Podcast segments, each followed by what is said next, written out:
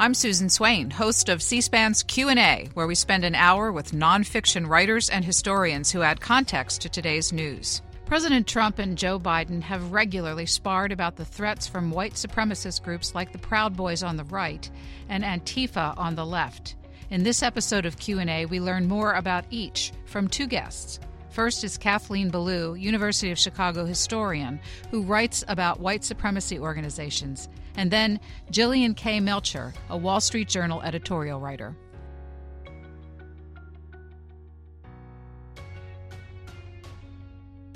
Are you willing tonight to condemn white supremacists and militia groups sure. and to say that they need to stand down and not add to the violence in a number of these cities, as we saw in Kenosha and as we've seen in Portland. Sure, Are you I'm prepared to, to do specifically that, do it? Well, I go would ahead, say sir. I would say almost everything I see is from the left wing, not from the right wing. So what are you what are you, you look, what are you saying? I'm, I'm, willing to do anything. I want to see well, peace. Then do it, sir. Say it. Do it. Say it. Do you want to call him? What do you want to call them? Give me a name. Give me a white name. Supremacists and Who white would you like me to condemn? White Proud supremacists and right Proud Boys. Stand back and stand by. Kathleen Belew, uh, you have literally written a book on white supremacy called Bring the War Home. When you heard that moment at the debate, what was your reaction? So it's very concerning for a number of reasons. And the first reason that it's concerning is that, you know, I have long since, um, as many analysts have, given up trying to understand the president's motivations in any single thing that he says. But even if you take the most generous interpretation of Trump's comment, right, even if you say, Perhaps he was fed the Proud Boys as an example. Perhaps he meant to say stand down. The thing is that there is a large and complex white power movement in our country that heard the president's words as a call to military preparedness. Um, this is a movement that is interested in violence against civilians, violence against our democracy and its institutions. And even if the president didn't mean to call them to arms, that is effectively what he has done. Um, I'm not at all sure he can unring that bell. Joe Biden supplied the name Proud Boys to him for people who had never heard of them before. Give us a quick snapshot. Sure. So the Proud Boys are a group in a larger landscape of white power um, and militia movement activism. So that is broadly fringe right activism that is interested in resisting federal government power, um, advocating for Second Amendment rights and gun possession, um, gun ownership rights um, and also sometimes involves people who are outright white supremacists, meaning people who not only believe in the superiority of white people over other people, but who are prepared and eager to take violent action to ensure the continuation of white supremacist powers and systems. The Proud Boys, as you've written about, explicitly disavow white supremacy. And in fact, there are some people of color who belong to the group. So, how should we process those pieces of information? Yeah, absolutely. It's helpful to think about kind of overlapping Venn diagrams. Um, so there are two ways that the Proud Boys are related to a broader landscape of white power activism. The first is that they are effectively um, organized around several issues that, although they include activists of color and say they're not white supremacist, they are interested in a whole bunch of ideas that are congruent with violent white power activism. These include what the Proud Boys themselves call Western chauvinism, which is the idea that Western, meaning European and white cultures, are superior to other cultures. Um, they are anti Islam, they are anti feminist, they are violent in many iterations, um, and they have worked as um, strike forces for. Um, at moments uh, of white power activism. So, for instance, they were present in the Charlottesville Unite the Right rally in Virginia in 2017. Um, they've showed up as de facto security personnel elsewhere. Um, and so they are at least um, shoulder to shoulder with white power activists. In general, what do adherents of these kinds of groups, what kind of country do they envision, and how do they realistically see getting there? So that question asks us to go back and look at the history of this movement. And here I'd like to emphasize that we are decades, if not generations, into this activism. The white power movement brought together Klansmen, neo Nazis, skinheads, radical tax protesters, um, and some parts of the militia movement in the 1980s and 90s, and has been at war on the federal government and the United States since the early 1980s. Um, they have at various times advocated things like a white ethno state, the forced genocide of people of color, the, excuse me, the forced removal and then subsequent genocide of people of color, um, and the use of chemical and biological weapons to eradicate the entire world of non white people. So, one important thing to remember is that the nation and white nationalism is not necessarily the United States. For these activists, the nation and white nationalism is often imagined as the Aryan nation, and the goal imagined not as anything to do with the US, but as a transnational group of white people. Now, the Department of Homeland Security has just issued a threat assessment report that shows that not only are these groups, meaning white power extremist and um, militia movement groups, um, the largest threat in the United States, um, they now outstrip not only what the president called Antifa and the left, um, but they also far outstrip the threat of radical Islamist terror in the United States. So Trump's own FBI and DHS have said that this is the main problem um, in relation to terrorist violence that our nation needs to address. How are statistics on the size of groups such as this reliably gathered, since obviously no one's answering surveys about membership and the like? How, how do we Absolutely. really know? So here's one thing to keep in mind. Since the early 1980s, this movement has been using a strategy called leaderless resistance. Now, this is going to sound familiar to listeners, I think, because it's effectively the same thing we're familiar with um, as cell style terrorism in the post 9 11 moment. Um, the idea is that one or a few white power activists would work um, towards a common set of goals, but without communication with other cells and without communication with central leadership. Um, that strategy did a number of important things. Um, it made it very difficult for us to describe and document the white power movement um, violence as it happened, because we instead see a lot of stories about quote unquote lone wolves, when in fact we're seeing um, movement uh, motivated violence. But it also means that there's not a great correlation between um, relative group size and violent activity. So, in other words, if you're trying to recruit 2,000 people to march down Main Street, um, that's a different recruitment effort than if you're trying to get six people to detonate a bomb. So, what we see is actually that there's not a neat relationship between relative size of these groups and the um, frequency of violence that they carry out. Instead, what experts are interested in looking at is sort of the um, momentum of activism and activity um, we can see it through smaller acts of violence that tend to lead up to bigger mass casualty attacks. Let's go back to the president's admonition to stand by, uh, even if, you, as you say, he perhaps misspoke in that instance. And, and at the town hall meeting, he explicitly disavowed uh, white supremacy when pressed uh, by the debate moderator. But you say that groups heard what they wanted to hear there. What happened as a result of hearing those words, stand by? So, right away, we saw on social media some of these groups incorporated that slogan, stand back, stand by, as part of a badge. I mean, these groups don't need a very loud signal to come to arms. We're talking about a paramilitary movement um, that is already sort of, you know, standing at readiness to take action.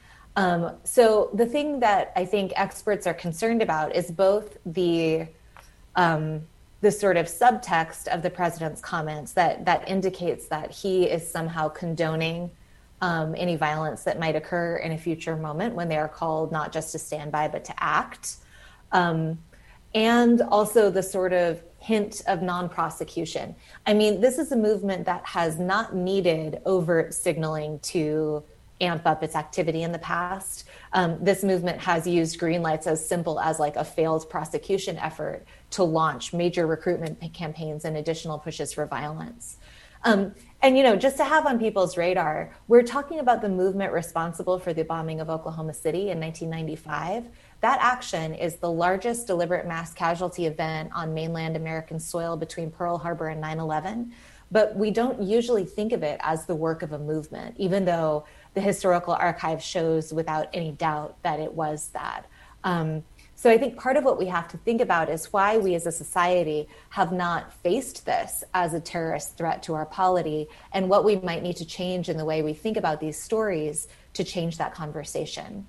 Well, with the election looming, uh, you've actually been very busy over the past couple of weeks after the debate and, and then the subsequent threat against the governor of Michigan and governor of Virginia. But I'm wondering about uh, what, in fact, uh, you and others who follow the, these movements are concerned about regarding Election Day. In other words, stand by for what? What are the scenarios if President Trump wins and if President Trump loses? Yes. So I think that, I mean, my set of concerns based on the history of this movement and the, the ideology of the people who are drawn to this kind of activism. Um, I think that if there is a Biden victory, there is a real threat that these activists will not see it as a fair election and will continue to seek out opportunities to carry out acts of violence. And just as a reminder, um, they're interested not just in sort of um, voter intimidation, although they have done that for, I mean, arguably for a century or more as part of the KKK.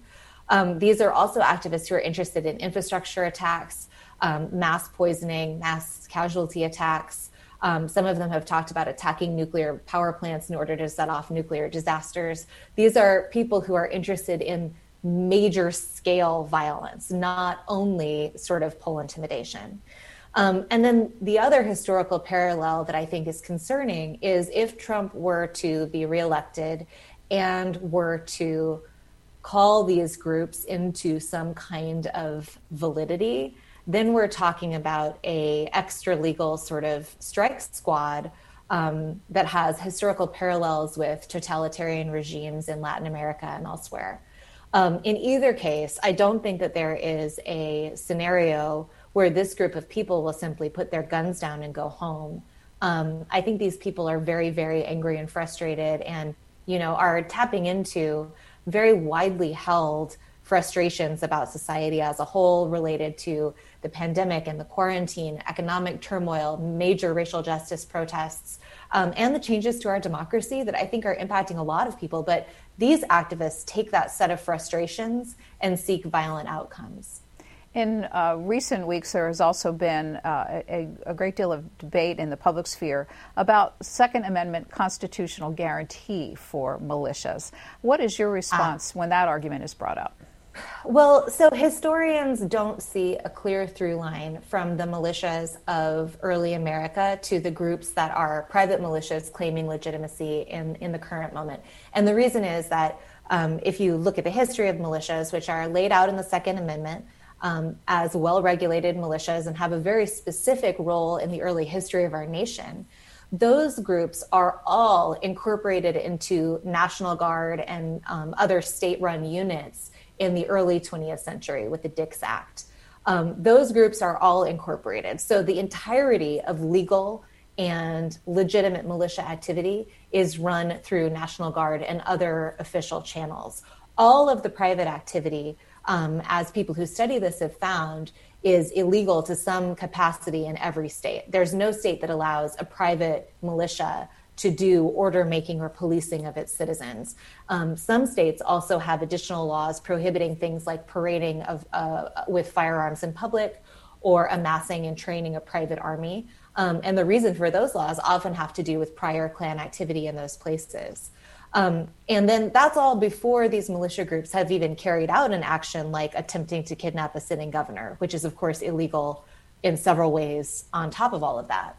Um, so I think the important thing here is that we would not want to be sidetracked by the use of the word militia, which specialists and law enforcement use simply to describe one stripe of this broader movement. Um, I think it would be a catastrophic mistake to be taken up with the question of the word when what we really need to be doing is looking carefully at the movement as a whole and thinking about how to confront it. I mean, we're talking about a movement that is posing a direct threat to our free elections, to our democracy, and to our, I mean, to many of the promises of the American nation while we're talking about history, and you, you did touch upon some of these points, but what is it for, about 40 years ago uh, that really gave rise to these movements in our society? What was changing back then that began to, uh, to have people coalesce around these ideas? Great question. So, the thing that brought this movement together, and again, these are activists who, in every way but race, are quite diverse. Um, this is a group with Klansmen, neo Nazis, skinheads, radical tax resistors, um, people in uh, white supremacist religions.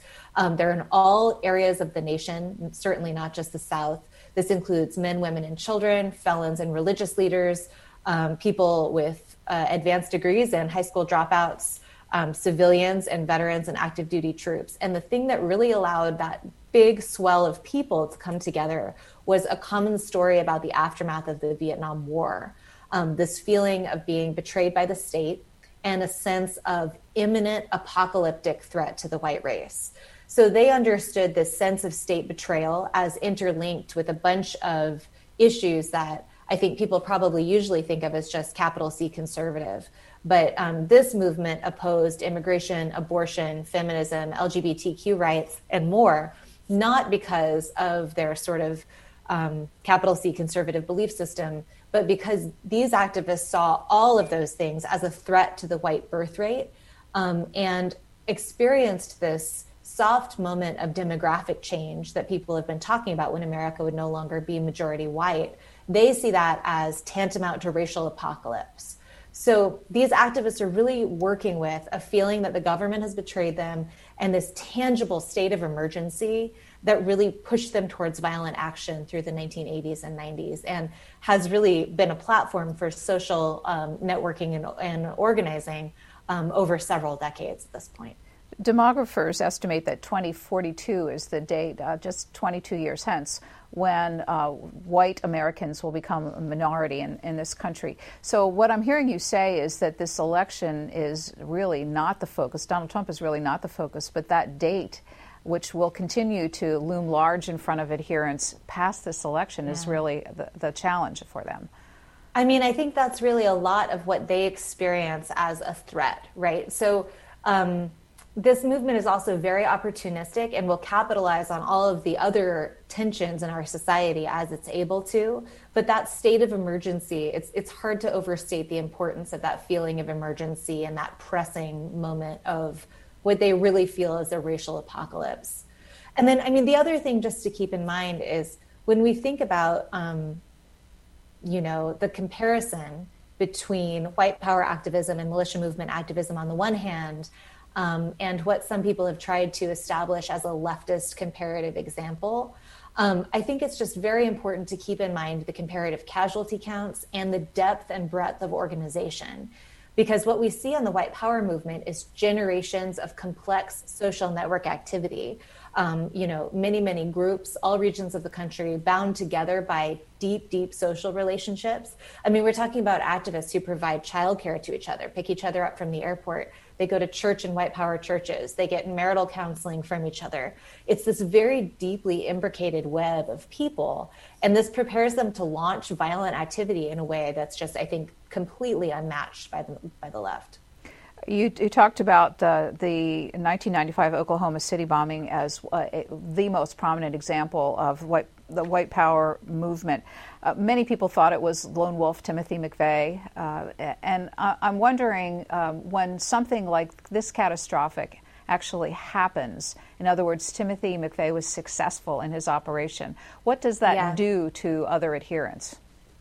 I mean, Timothy McVeigh, we know, was immediately inspirational to a whole bunch of other people. Militia group activity did not drop off right after the Oklahoma City bombing, which is what would happen if people were really horrified by that event, right? Militia group activity spiked after the Oklahoma City bombing.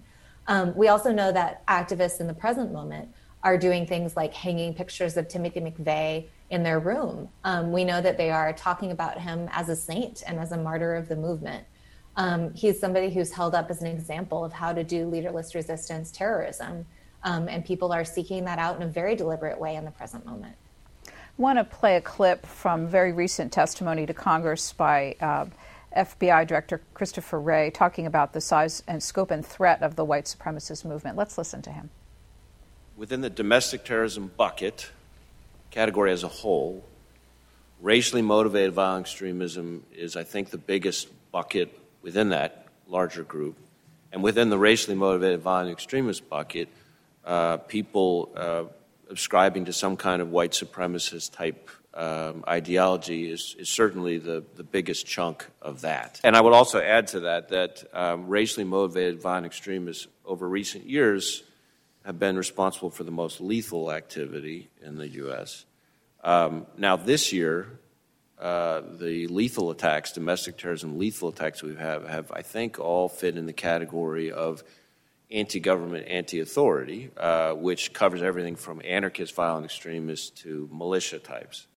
And since that testimony, we then learned about the plot against Governor Whitmer. Uh, so, how should people understand uh, that the scope and size of that plot against two sitting governors?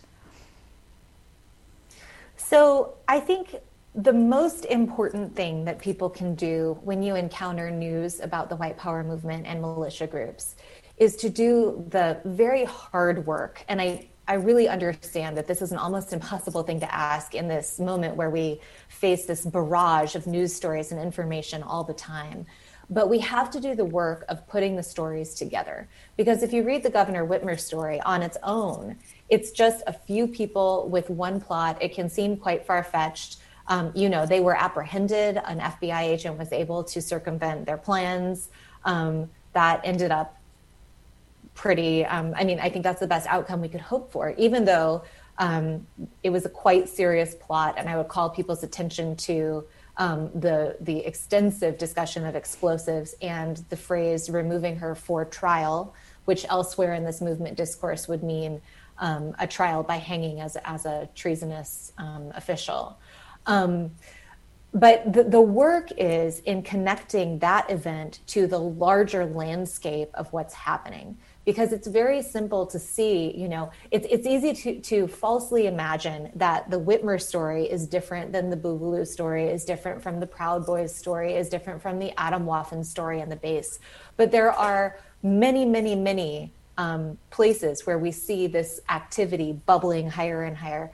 Um, we see people like um, fbi director Wray and whistleblowers like dhs um, whistleblower elizabeth Neumann are sounding the alarm about exactly how widespread and serious this is. And we have to do the work of connecting these events. So, for instance, we often get um, stories about the Christchurch attack as Islamophobic violence, um, the Charleston shooting as anti Black violence, the El Paso shooting as anti immigrant violence, the Pittsburgh shooting as anti Semitic violence. And they are all of those things but they are also all white power violence. All of those gunmen share an ideology, a set of symbols, a set of slogans, and in many cases share online social ties. Now, that's what the FBI and the DHS are trying to combat. Um, and that's what they're telling our president is the threat. Um, so I would just, I mean, this isn't about comparing two sides with equal threat on both sides. This is about um, a movement on the right that is intent on the overthrow of the United States, is catastrophically violent, is interested in mass casualty attacks. Um, and you don't have to listen to me as a historian to know this, but we should be listening to the DHS and the FBI. We should also be listening to the de radicalizers who are trying to help people get out of these groups. We should be listening to the watchdog associations, um, the tech companies where people are trying to do the work of monitoring hate speech and are just utterly overwhelmed by the volume. And we have to pay attention to the history of these movements and the long list of anti civilian violence um, that they have already attempted to really understand this threat. Well, well speaking of uh, social media, Congress and regulators are focusing their attention and have been on the culpability of the social media giants in helping to uh, spread this information. What do you see as their role and what they can credibly do to help prevent it? You know, that's a great question. And I, am not a specialist on the tech companies and current day information flow, but I will say this movement has been online in a sense since 1983 84, when it used um, code word accessed um, kind of early computer networked message boards to spread not only ideology and assassination lists, but also things like personal ads and other kind of social materials. So these are not people who are new to social network activism. These are pioneers of social network activism. That should tell us that it's not all about Facebook or Twitter, it's just exponentially sort of um, made possible by Facebook and Twitter. But they will find other spaces when we close down these spaces. What we need is a comprehensive sort of um, pan platform set of policies and actions because this is a very opportunistic movement and it will you know it will go to whatever corner of the internet is not regulated sufficiently in your research have you been able to track sources of funding so, um, in the earlier period, so I'm a historian. Um, mm-hmm. My book is about the period from the post Vietnam War moment to the Oklahoma City bombing. And in that period, there's a bunch of different kinds of funding coming in, ranging from the occasional very rich person who puts in private money to, um, you know, everyday things like coupon sharing campaigns and family donations to things like million dollar robberies of armored cars and department stores. Um, all of that money is very um, in the in the earlier period. We do see that money systematically distributed to groups all around the country instead of hoarded in any one place. And this is one of the ways that we know that this is a widespread social movement. Um, so all of that is to say that I would expect a combination of funding sources in the present. Um, and I would think that one way that we might be able to combat what's happening here is to track the movement of money. Well, uh, let, us spend our last few minutes talking about that. Having raised the alarm and uh, discussed the size and scope of the problem, what remedies are there for civil society? Yes, great. So, okay, the, the, the biggest thing, in my opinion, as a historian, is that all of this is coming from the fact that we as a nation have never really faced our own history of racial inequality. Um, unlike nations with um, ingrained systems of racial inequality and histories similar to the United States, we have never had a Truth and Reconciliation Commission. We've had very little by the way of public memorial and museum making efforts. Um, I think the National African American Museum um, on the National Mall is a start, but we clearly have unanswered and very divisive opinions in this nation about what race is and what function it should have in our culture um, that's a series of conversations that I think has to happen. More practically, I think that what we have to realize about the white power movement is that it has been with us for this long, not because of any one sector of society failing.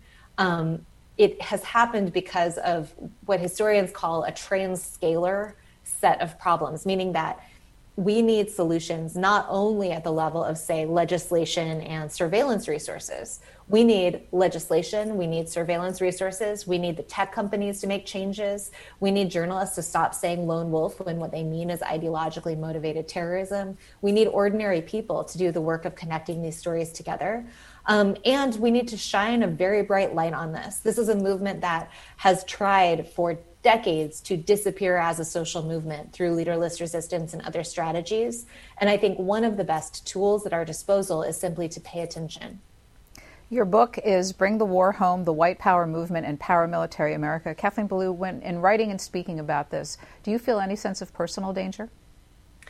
I have to say that for me, the, the potential good of this work is that people paying attention to the story is, is, is worth all of it. it. It's a hard line of thinking and i appreciate you know you and the audience taking the time to think about some things that are very difficult to face about where we find ourselves but i really believe that this story getting out there could make a difference and i thank you for for doing that with me.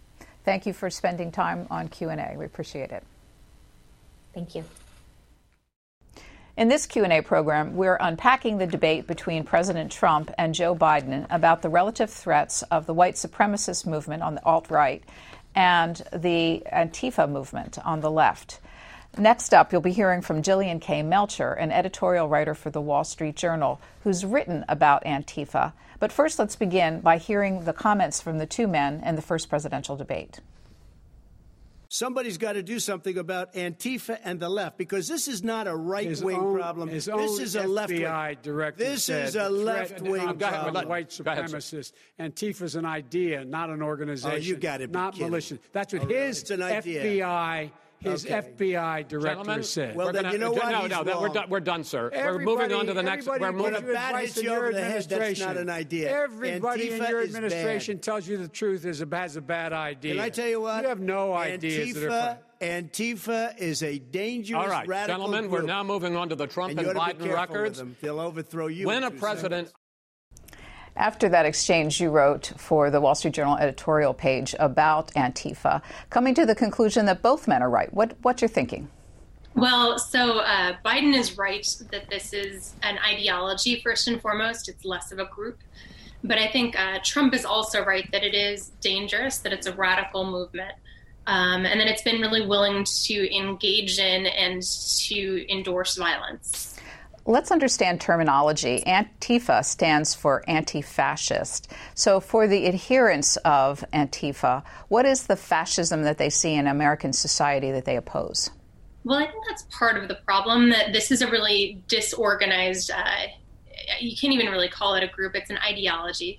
So the idea that adherents believe in is that they have to confront racism, have to confront bigotry, sexism, homophobia, wherever they see it but those things are never quite clearly defined. And so sometimes you have people who are using more traditional uh, definitions of it. Other times it's expanded to mean uh, conservatives, Republicans. So it's it's this expansive sort of definition about what constitutes fascism. Um, and because this is a leaderless movement, no one's really there to, to say what that means. Sometimes critics of Antifa also use the word anarchist. Are the two terms interchangeable? Uh, so they overlap. It's kind of like a Venn diagram. So you have the radical left. Um, you have many anarchists who say they are part of Antifa, they identify as anti fascist, but you also have people who are not anarchists who identify as anti fascist. And we, have got to keep in mind this is a, a group, if you want to say it, but you can't there's no formal membership there's no hierarchy there's no structure. It's not something that you can sign up for membership in. It's literally something that people say they are. It's more like a political affiliation or movement. Um, they're able to organize online but there's no top down structure here if it is uh, hard to define and there's no structure, how do uh, public officials ever estimate the size of the Antifa movement? I don't think you can, to be honest. Um, I, I, mean, you see protesters taking to the streets as, as you did this summer. Um, many of them are Antifa. There's some overlap between uh, the Antifa movement, the anarchist movement, and Black Lives Matter. But it's it's essentially um, sort of a panoply of far left groups that are taking to the streets in these protests, and I think it's really difficult um, to count them because pretty much the only way you could do it is go up and say, "Do you identify as Antifa or not?" it's not like there would be even a place online or in person to count. You did interview some Antifa adherents for your, your piece. How did you find them?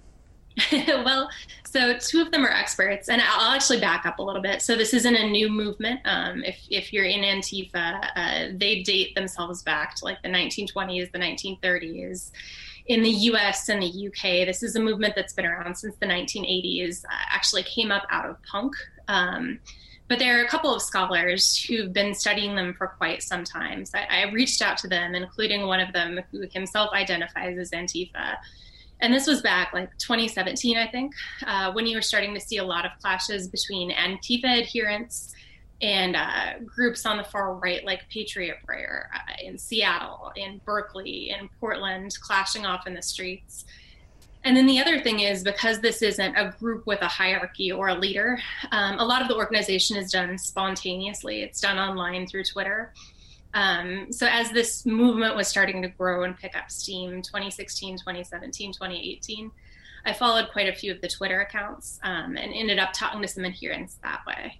Um, and, it, and also, I'll, I'll just say, uh, you know, some of my Facebook friends identify as Antifa. Um, so it is a pretty broad base. Can you, uh, from those conversations and from the people you follow, can you give us any sense of uh, the demographics of the adherents? Um, I would say, and the experts that I've spoken to would also say that it's primarily a white movement.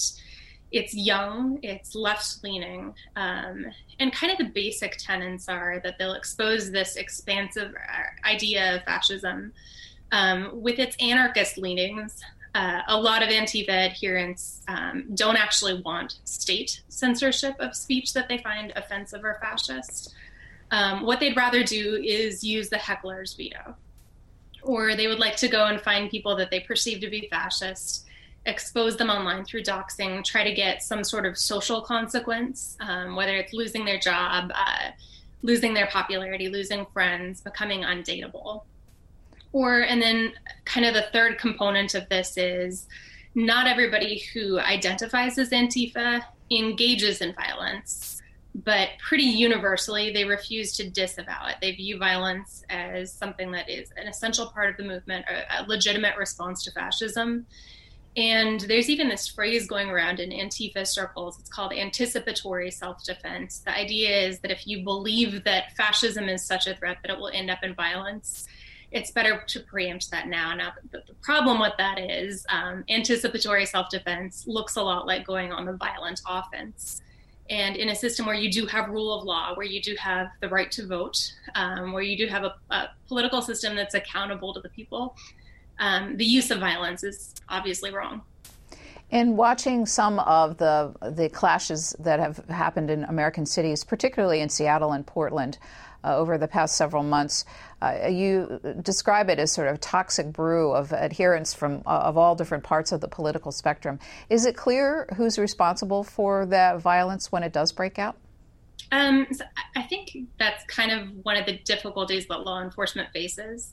So there has been a lot of violence. Um, I mean, I, granted, there are peaceful protesters there, but I think the refusal to disavow violence is an illegitimate form of dissent is a problem here. And we have seen pretty extreme violence. Um, the one that strikes me is the repeated use of commercial fireworks. And I, I, didn't really understand what that was. So I actually spoke to someone who sells fireworks at a fireworks stand. Um, these aren't, you know, sparklers. They're not the firecrackers that you buy and let off. Um, these are the kind of fireworks that cities use when they're doing the Fourth of July. Um, they're they're pretty high grade explosives, and they're really dangerous. And you've seen these deployed again and again against law enforcement.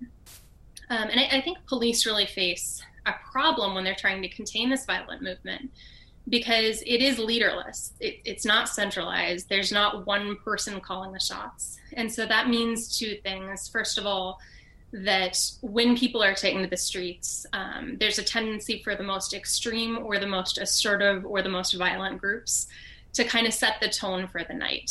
And there's no leader to rein them back in, there's no restraining or moderating force here.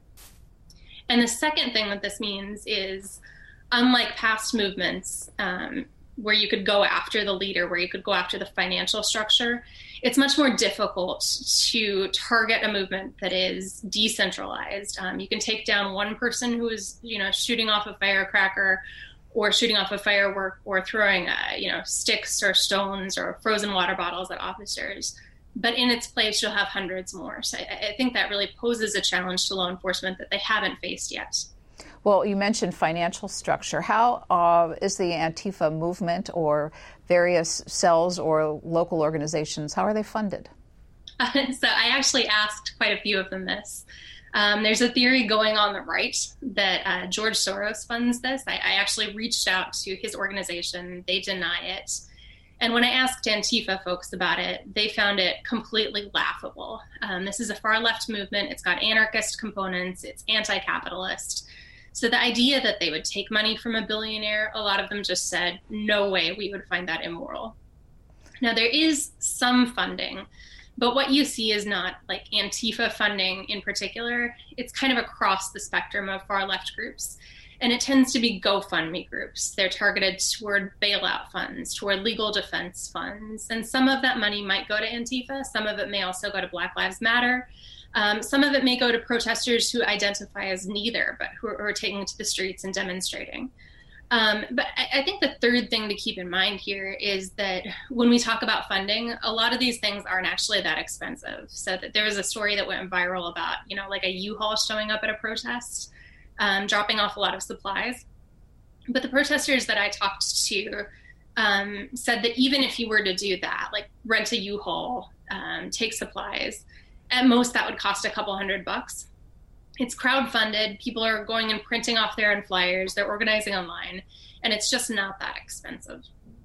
One of the other uh, uh, uh aspects of the protests uh, that has been written about is that the coordinated uh, wearing of black during mm-hmm. protests. Mm-hmm. What what is the idea behind that as they move to sites where they're forming protests? Well, it's called Black Bloc, um, and it's something that you've seen I, th- I think about in the last two decades affiliated with far left protest groups. And the idea is that if you're going to show up and protest, especially if there's a high likelihood of vandalism or the use of violence, that you want some form of anonymity as protection against law enforcement. So a lot of Antifa protesters have embraced this tactic. They'll show up wearing all black. They'll often show up with face coverings. And it makes it really difficult for law enforcement to identify who specifically is responsible for a violent act. So um, at, at, times you'll see even, um, say, somebody starting a fire or somebody destroying a business engaged in looting. The police will come in and try to make an arrest, and then you'll see a bunch of people who are identically dressed uh, with their faces covered coming up trying to interrupt that arrest and it makes it also easier for them to phase back into the crowd um, and to become unidentified. So that's another challenge that law enforcement faces as it's going after this radical movement. So, how are tactics like that shared among adherents? Social media. Um, you know, it's it's really fascinating. A lot of these protesters will get online and learn from each other. Um, and another really interesting phenomenon, I think, um, I covered the protest movement in Hong Kong as well, and you're starting to see protesters paying attention to what's worked in other countries during other protest movements and adopting those tactics. So you're starting to see, for instance, the use of umbrellas to block surveillance cameras. The, uh, I wanted to go back to the uh, nonviolent tactics and have you define a term for people that really aren't internet savvy. You mentioned that one of the tactics is doxing. What is doxing? Doxing is the idea that you'll find somebody that you disagree with who you think has abhorrent beliefs and you will expose all of their personal information online and that can vary from their cell phone number their home address their employer. And antifa uses this as a way to ramp up the pressure on these people. It'll often drive campaigns where um, it will for instance pick a tweet it finds objectionable and say call this person's employer flag this person's tweet with their employer with the explicit goal of a uh, employment or a social consequence. And what uh, defenses do people who have been targeted have against tactics like this? They don't have a lot, um, to be honest. Uh, this is a movement that's closely linked to cancel culture or call out culture. Um, and I, I, do think you have seen cases where people have been um, targeted potentially unjustly who say that they are not fascist um, or who have been misidentified. And unfortunately, there, there's not much they can do about that because this is a decentralized movement. There's nobody that you can appeal it to if it was a case of mistaken identity. But also, it's not illegal.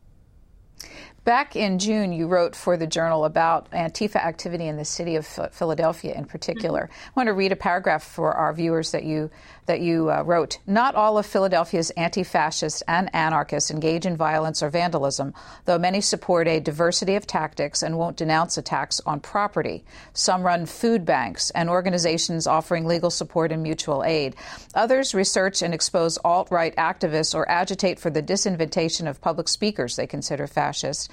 Many shun electoral politics, but their ideas, including that capitalism is destructive and that police, prisons, and immigration enforcement should be done away away with have become increasingly mainstream on the left. So I have a, a few questions about that. First of all, what was happening in Philadelphia that drew your attention? Um, so Philadelphia is a city with a, a pretty large uh, radical left or far left presence, and that has included in recent years um, more and more people who identify as Antifa. So that was interesting to me to begin with. Uh, the second thing that was really interesting is I, would seen a case about a property developer um, who'd been gentrification, and his properties had actually been um, vandalized a ton of times. Uh, his family had been threatened, his employees had been threatened. And this kind of came to a peak when somebody lit one of his developments on fire um, and caused a, a, significant amount of damage. Um, so, what he told me is that he'd gone to the police time after time, uh, tried to get this, you know, investigated, tried to get somebody prosecuted for this pattern of harassment and intimidation against him, and that he was just having no luck getting anywhere. So I, I was curious about why that was and investigated that in my story. So we talked about some of the uh, non uh, non-activist, uh, and you write about them in that paragraph, and also some of the non-violent means that they uh, use. But I'm curious about uh, something that you write, which is that um, many shun electoral politics. Mm-hmm is the Antifa philosophy represented anywhere in our current electoral politics? You know, that's a good question. Um, and it's one that I've raised to them. So I, I think this gets to the, the sort of anarchist uh, theme or strain undercutting this entire movement. Um, they certainly don't like Donald Trump, certainly don't like Republicans, but a lot of them also really object to the Democratic Party. Uh, you know, speaking about Philadelphia in particular, when I was out covering the Democratic National Convention back in 2016, um, there was a pretty significant far left or anarchist presence that was really mad at Hillary Clinton, that views the Democratic Party as corrupt, that believes that it has uh, turned its back on people of color and on the poorest Americans. So I, I think there's a general and widespread rejection of the U.S. political system as a whole. Um, they don't want, uh, I, I, would say, like a transition from Republican politics to Democratic politics. That wouldn't solve the problem that they're trying to solve. They're actually seeking a comprehensive overhaul of the system. There's a however there, and that's that your last sentence, which is that their ideas have become increasingly mainstream on the left. So, what do you see happening in the progressive part of the Democratic Party that uh, is enforcing these these ideas or trends, reinforcing well, it? You know, I, I, do think that there's a tendency on the left that has grown to question whether America was ever great. Um, there's also a greater tendency to view politics that you disagree with as illegitimate and uh, to confront capitalism, to view that as a problem. And, and those are kind of the three things that I, I, think that anarchists and Antifa, that's their critique of the political system. It has gone mainstream in a bigger way. Um, you know, I, I think people would have been surprised four years ago if a movement to utterly defund the police had become mainstream. Yet that's where we are. And I also think you're starting to see a lot of the rhetoric um, pioneered by anarchists, by the far left, by Antifa, by the more radical components of the culture um, become mainstream. And then you're also seeing an expansion of call out culture or of canceling people on Twitter. And that's something that very much has its roots in this radical leftist activist tradition. So, overall, uh, what are the trends that you see happening in American society writ large that is encouraging the growth of movements of this sort? Um, you know, I would actually argue that when it's partially an effect of the stay-at-home orders, I think that when people are separated, um, don't have a chance to sit down and engage in conversation, it trends you toward more extreme ideas, which you'll find online. So that lack of engagement, person to person, where you have to actually sit down, have a conversation with someone that you like, who has different ideas than you without that, um, you're going to move to a more radical position. So I, I, think that's one component of the trend. I also think a lot of people believe that Democrat or Republican, the system hasn't worked for them, um, and that there's corruption or there's widespread uh, problems within the U.S. political system. That's what I hear when I talk to people who are more open to embracing Antifa or have actually gotten and taken the step of identifying as Antifa. Regarding specifically the idea of defunding the police, and you've written that many of the protests then logically occur around police precinct stations. Um, but what, how do they envision a, a society without any sort of uh, law enforcement or uh, a, a, way to punish people uh, who are, um, you know, um, uh, really uh, destructive of society? Um, you know, that's something I've asked and I haven't really gotten a good answer to. Um, I mean, a lot of people who want to defund the police believe that you can have some form of community policing. They want to invest more in mental health. They want to invest more in communities and things like childcare. Um, but I don't think that they have a good answer for what you do, for instance, if there's a murderer or a rapist or somebody who is habitually committing violent crimes. Um, and I, I, do actually think that's a weak spot in the defund the police movement. Um, and just getting back to the idea of why courthouses, why police precincts have been targeted. Um, they view those as legitimate targets because they want to take down the system. They disagree with the system. But I, I think that this is something um, really important to pay attention to in the cultural moment because the United States relies on rule of law when there are injustices, we rely on our court system. We result on our, we, we rely on our juries um, to administer justice, and this is an alternative form of justice that they're advancing that is extra legal. And I, I think uh, in places like Portland and Seattle, we've seen how quickly that devolves into uncontrollable mob rule. I wanted to go back to your reference to China and Hong Kong and the protesters there. Excuse me. Um, and maybe engage you a little bit in a philosophical conversation. You know, uh, as you well know, this country was founded on protest against established order, and we've enshrined the right to protest in the First Amendment. So, uh, when you think about this, these questions of people um, protesting elements of our society, where's the line drawn? Well, I think there's a big difference um, between what's happened in Hong Kong and what's happened in the United States. And this is the difference that the Chinese Communist Party regularly tries to blur. Uh, they point out that protests in Hong Kong devolved into violence and vandalism, protests in the US have devolved into violence and vandalism.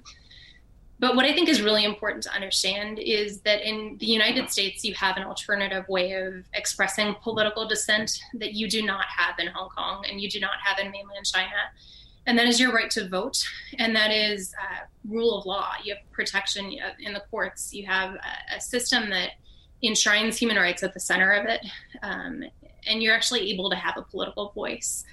Um, what we've seen happening in China for sure is that dissent, peaceful protest, is squashed violently by the state. And in Hong Kong, we've seen the enactment of a national security law that criminalizes all forms of dissent where the maximum punishment is up to life in prison.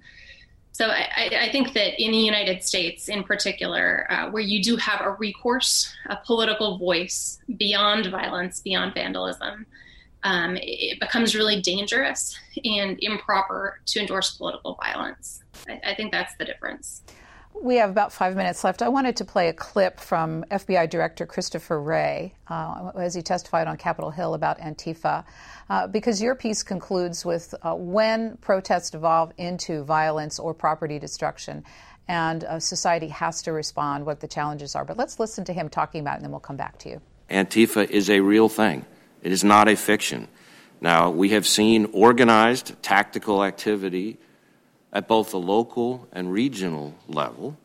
We have seen Antifa adherents coalescing and working together in what I would describe as uh, small groups and nodes. We have a number of predicated investigations into some anarchist violent extremists who operate, some of whom operate through these nodes and subscribe to or self identify with anarchist extremism, including Antifa.